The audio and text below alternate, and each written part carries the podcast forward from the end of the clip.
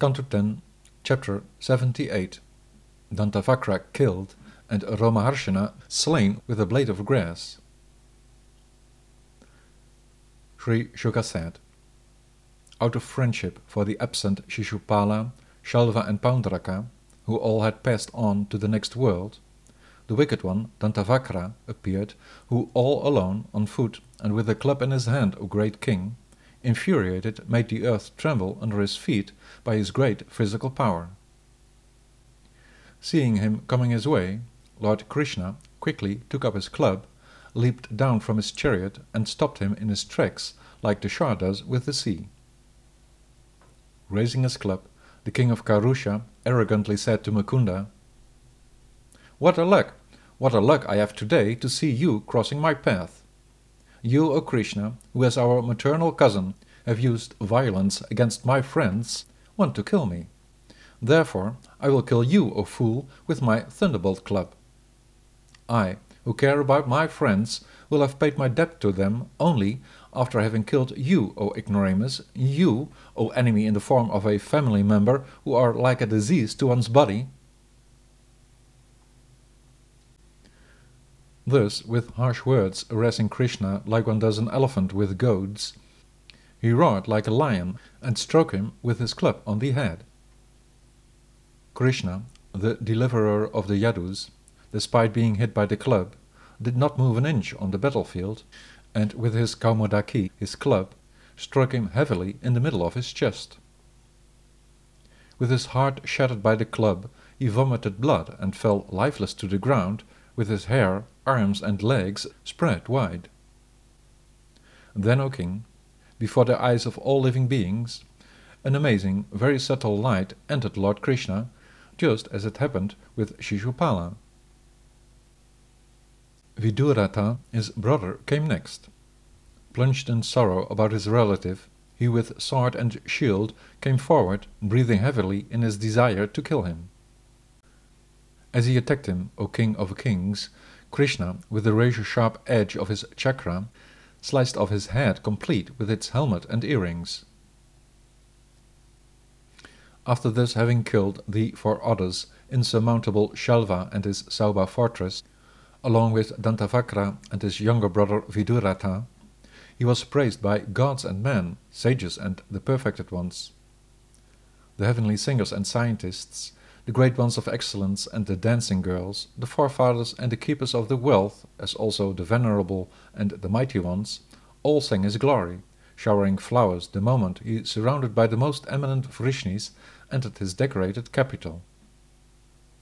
This is how the controller of yoga, Krishna, the supreme lord and master of the living being, is victorious. It is to those who have an animalistic vision that he seems to suffer defeat.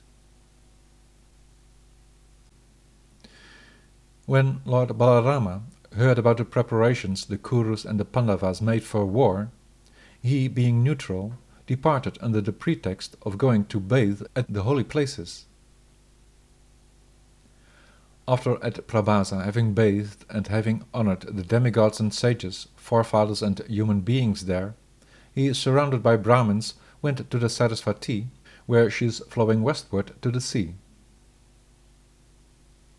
O son of Bharata, he visited the broad body of water of Bindusaras, Tritakupa, Sudarshana, Vishala, and Brahmatirtha, Chakratirtha, the Sarasvati, where she flows eastward, and all the holy places along the Yamuna and the Ganges.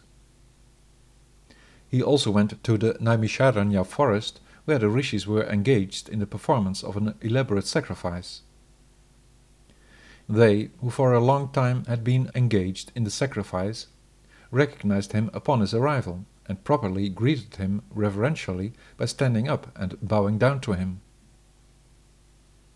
After he together with his entourage had been worshipped and had accepted a seat, he noticed that the disciple Romaharshana of the greatest of all sages Vyasa had remained seated. Seeing that the Suta, who had not bowed down or joined his palms, was sitting higher than the rest of the learned ones, the sweet lord got angry. Because he, born as a Pratiloma sits higher than these Brahmins, and also higher than me, the protector of the religion, he, being so arrogant, deserves it to die. As a disciple of the Lord among the sages, he has fully studied the many Itihasas, Puranas, and Shastras about the religion, but this has not led to good qualities. Not in control with himself, he vainly lacking in humility, and not having subdued his mind, deems himself a scholarly authority, and is thus engaged like an actor. It is for this purpose indeed that I have descended into this world, to put an end to those who pose as religious, but factually are most sinful. Even though he was on a pilgrimage, and thus had stopped with killing the impious ones, the Supreme Lord, after having said this, did what had become inevitable. The Lord put an end to him by means of the tip of a blade of grass that he held in his hand. All the sages said, Oh, oh, and in distress said to Sankarsana Deva, You have committed an irreligious act, O Master. We have granted him the Master's seat for the duration of the sacrifice, O darling of the Yadus, along with a long life and freedom from physical worries. Even though you, O Master of mystic power, are not regulated by the scriptural injunctions, you, unknowingly, have killed a Brahmin. But, if you, O purifier of the world, atone for your killing a Brahmin, the people in general, who are inspired by no one else, will benefit from your example. The Supreme Lord said, I want to be of compassion for the common people, and will perform the atonement for this killing.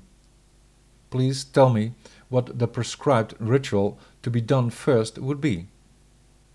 Oh, please say the word, and by my mystic potency I will bring about the long life, strength, and sensory power that you promised him.